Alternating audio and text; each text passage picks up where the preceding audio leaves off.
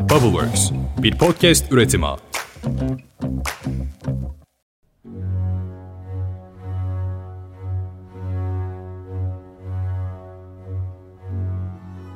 O günler en iyisiydi ya da en kötüsüydü. Akıl çağıydı ve aptallık çağıydı. İnançlar zamanıydı ve inançsızlıklar zamanıydı. Işık mevsimiydi ve karanlık mevsimiydi. Umut baharıydı ve umutsuzluk kışıydı. Yaşayabilmek için her şey vardı önümüzde ve yaşayabilmek için hiçbir şey yoktu önümüzde.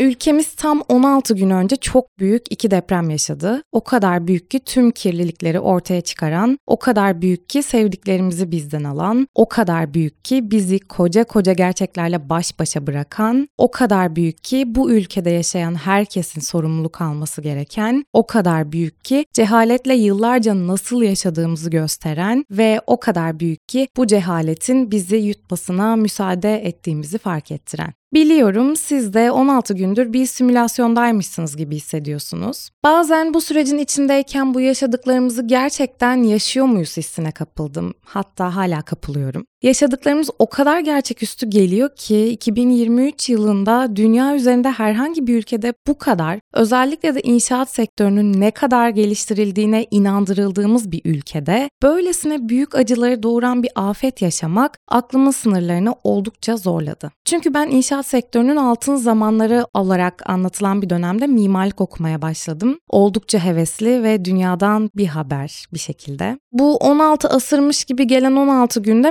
mesleki anlamda benim de uzun süredir konuşmadığım konular olduğunu ve de çevremdekilerin de ne kadar çok şeyi bilmediğini fark ettim. Artık gün yüzüne çıkarmamız gereken ve bildiklerimizi birbirimize anlatmamız gereken bir sürü şey var sanırım. Bunu kaybettiklerimize, hala yaşamaya çalışan bizlere ve gelecek nesillerimize borçluyuz. Tam da burada hikayenin en başından başlayacağım. Bir toplumun deprem gibi afetlerin neden tam da ortasına uygarlık kurduğuyla başlayacağız hikayeye. Deprem denilen afetler bu kadar korkunçsa neden uygarlıklar buralarda yaşamaya devam etmişti ya da atalarımız neden özellikle bu noktalarda uygarlıklar kurarak yerleşik düzene geçmişti? Yani bir şeyleri anlamaya başlayacaksak, bu cehaletten sıyrılmanın peşine gideceksek, temelden başlayacağız anlamaya ve anlatmaya. Çünkü zaten hiçbir kitabı ortasından okumaya başlamıyoruz değil mi? Başından itibaren okumayı reddettiğimiz o kitapları şimdi ilk sayfasından itibaren okuyacağız ki bu işin özünü anlayalım. Ne yazık ki bu iş bina yapmanın yönetmeliğini yazmakla bitmiyormuş, gördük. Toprağı, coğrafyayı anlamayı bilmezsek rehberimiz olmadan kaybolduğumuz bir rotada bulacağız kendimizi. O yüzden lütfen bu podcast'i cehaletten sıyrılmak istemiş ve bilinçlenmek için gözünü karartmışlar dinlemeye devam etsin. Zira benim tek bir yenilgiyi ve kaybı görmeye, kaldırmaya gücüm yok. Hepimiz gibi.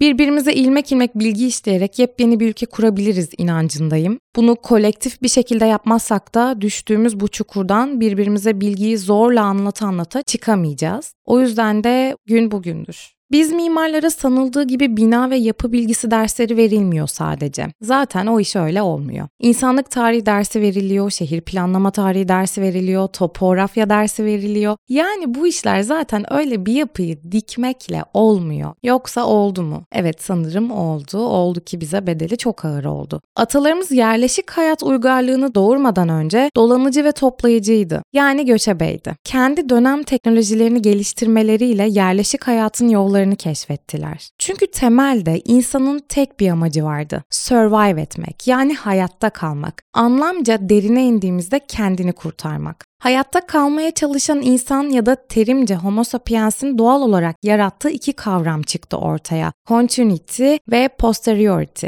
Peki neydi bunlar? Continuity kabaca üremeydi. Homo sapiensler üreyeceklerdi ki nesilleri devam etsin, oluşmaya devam etsin. Peki nesillerin oluşması için üreme yeterli miydi? Hayır ne yazık ki değildi. Dolayısıyla da ikinci kavramımız olan posteriority ortaya çıkıyordu. Bunu birebir çevirmeye kalkarsanız sonradan gelme çevirisini göreceksiniz ama asıl anlamı ürediğini koruma ve kontrol etmedir. Yani homo sapienslerin şimdiki halimize aktardığı kocaman bir olgu var. Ürediğini korumak. 2023 yılında bunu ne yazık ki başaramadık. Ama durun durun bugüne gelmek için almamız gereken çok yol var daha. Peki bir ırk ürediğini ve ürettiğini nasıl korur? Protection terimi tam da burada çıkıyor karşımıza. Korumak için tabii ki de barınma eylemini gerçekleştirmek gerekiyor ve böylelikle ürediğini korumak için yerleşik yaşama geçiyor insanlık. Barınma ile birlikte ilk konut örneklerini burada görüyoruz. Ama bu insanlar bu yerleşik düzene geçmek için hangi bölgeleri seçmişlerdi? Uygarlıkların beşiğin neresiydi? Evet, cevabı bence tahmin edebiliyorsunuz. Mezopotamya. Uygarlıkların beşiği olarak adlandırılıyor çünkü en etkili şehir devletlerinin ve imparatorlukların temelleri bu bölgede atılmıştı. Günümüzde Irak ve Kuveyt olarak bilinen yerde Dicle ve Fırat nehirlerinin kıyısında şekillenen Mezopotamya tahmin ettiğinizden çok daha büyük bir bölgeye sahip. Öyle ki bu uygarlıkların beşiği dediğimiz Mezopotamya'nın kuzey sınırlarının tümünü 16 gün önce felaket dediğimiz iki deprem sonrasında 10 ilimizi kaplayan bölge oluşturuyor. Günümüzde kullanılan şekliyle Mezopotamya, Yunanca'da orta anlamındaki Mesos ve nehir anlamındaki Potamos kelimelerinin birleştirilmesiyle meydana gelmiş ve tam olarak iki nehir arasındaki ülke demek.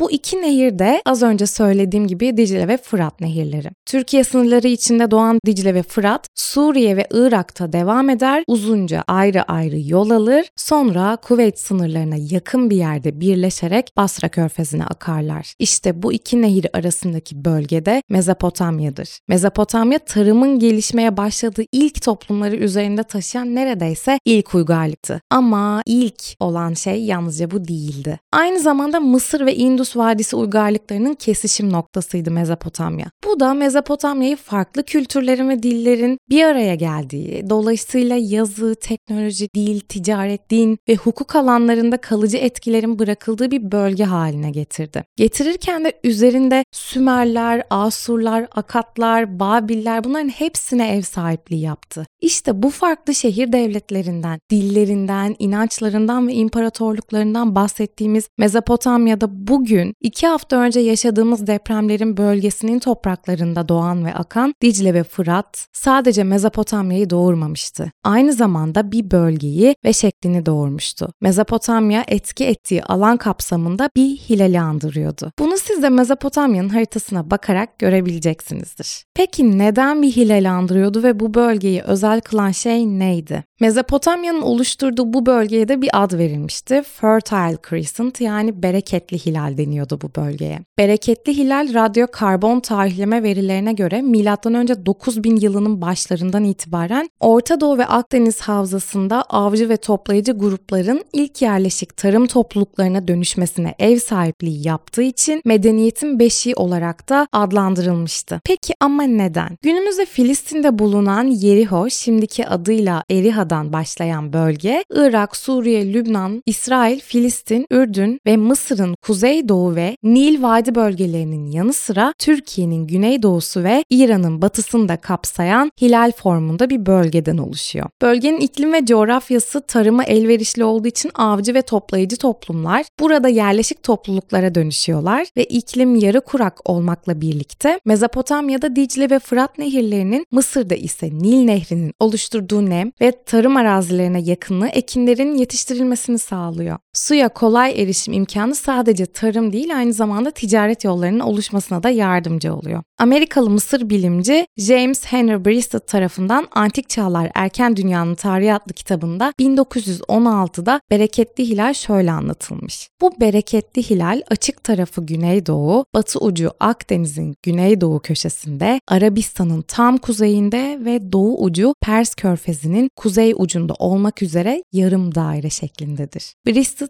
bereketli hilali iki çölün ekilebilir saçakları olarak kabul etmiş. Güneydoğu Anadolu Arabistan'ın Sina Çölü ve Mısır'ın Sahra Çölü arasında sıkışmış orak biçimli bir yarım daire olarak düşünmüş. Bu yarım dairenin tepe noktası olan kuzey bölgesi bizim topraklarımız yani Güneydoğu Anadolu bölgesi. Bu bölge bize bir şey daha anlatacak şimdi. Mezopotamya haritasından başka bir haritaya götüreceğim şimdi bizi. Dünya fay hatları haritasına. Bu haritayı arattığımda hiç de şaşırmadığım bir fay hattı sistemiyle karşılaştım. Dünyanın jeoloji haritasına baktığımda da, tektonik hareketler, fay hattı haritasına baktığımda da, bereketli hilalin haritasına baktığımda da aynı şeyi görmüştüm. Bereketli hilalin baştan sona tüm rotası bu kocaman bölgenin fay hattı haritasıydı. Evet uygarlıkların beşiği dünyanın merkezi, en bereketli noktası. Mezopotamya aktif bir deprem bölgesiydi. Ve dahası bu bölgenin fay hattı bereketli hilalin rotasının ta kendisiydi. Peki ama nasıl olabilirdi böyle bir şey? Tesadüf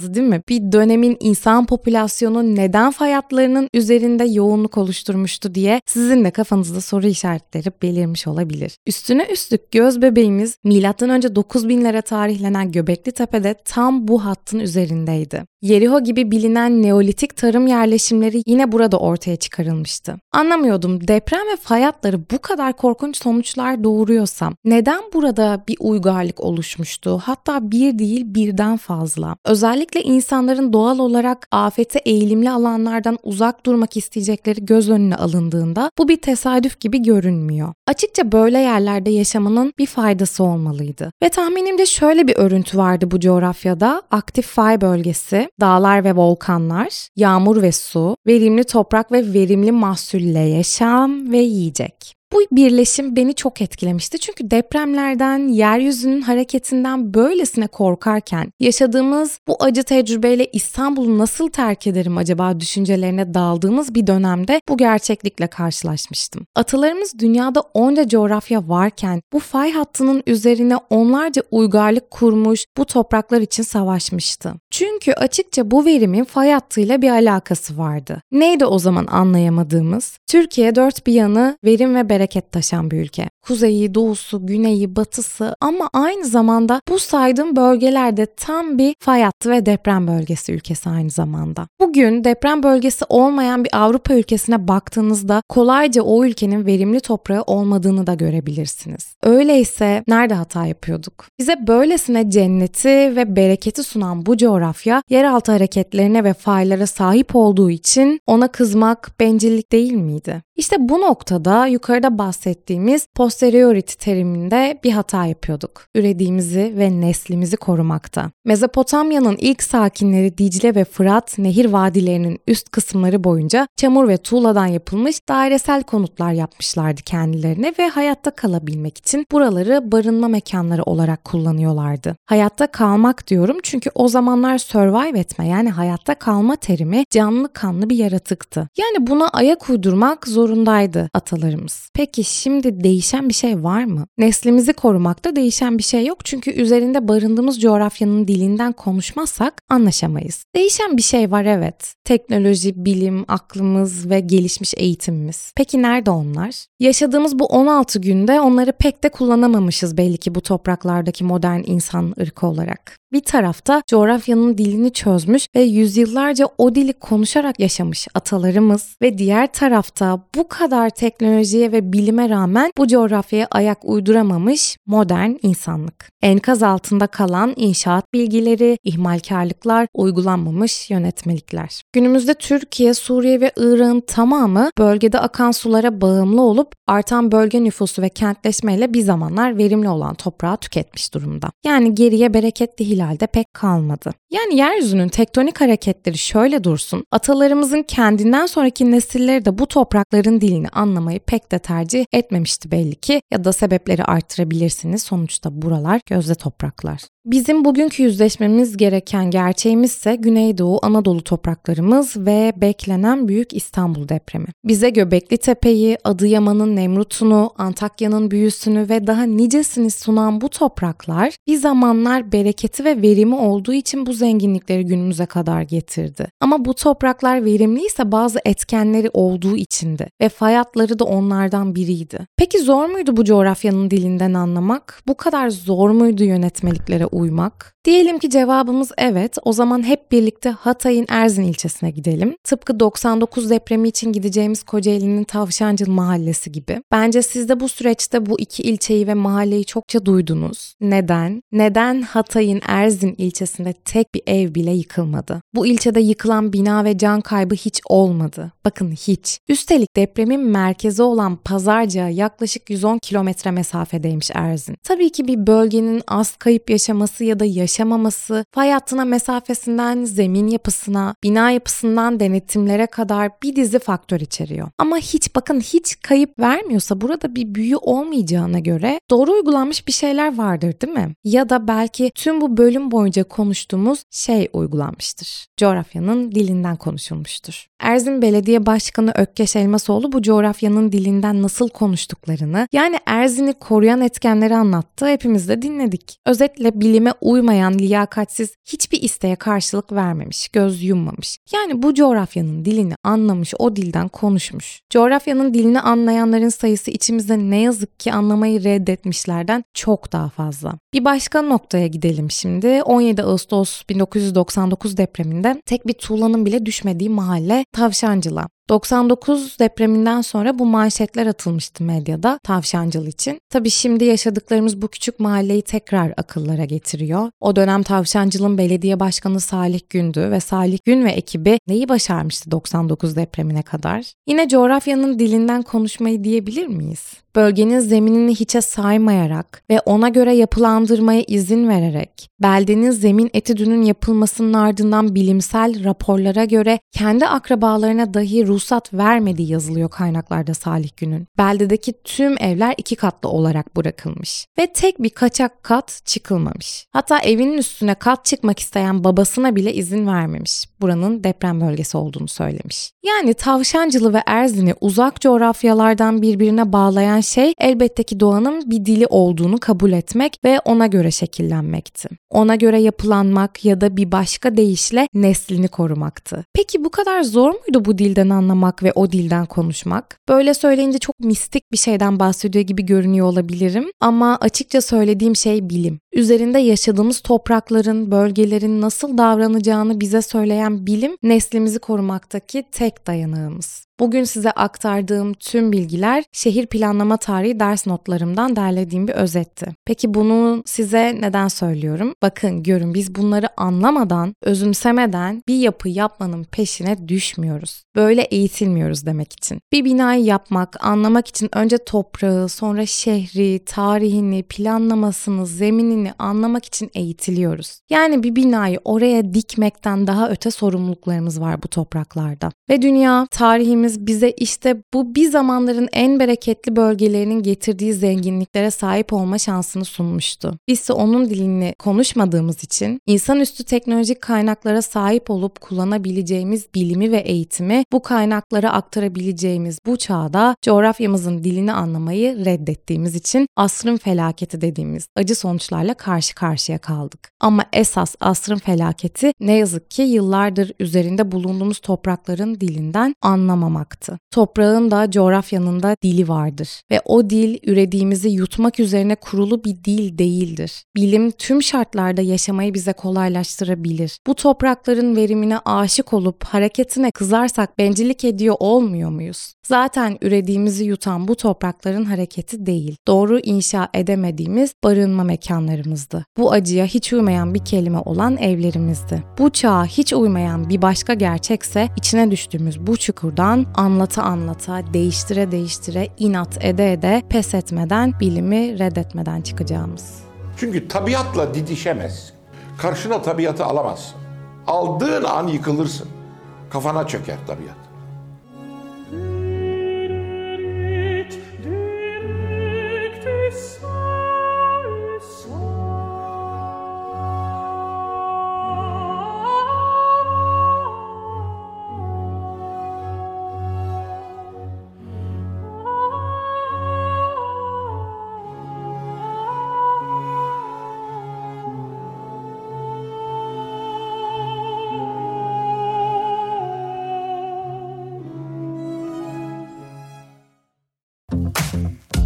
Bubbleworks, bir podcast üretimi.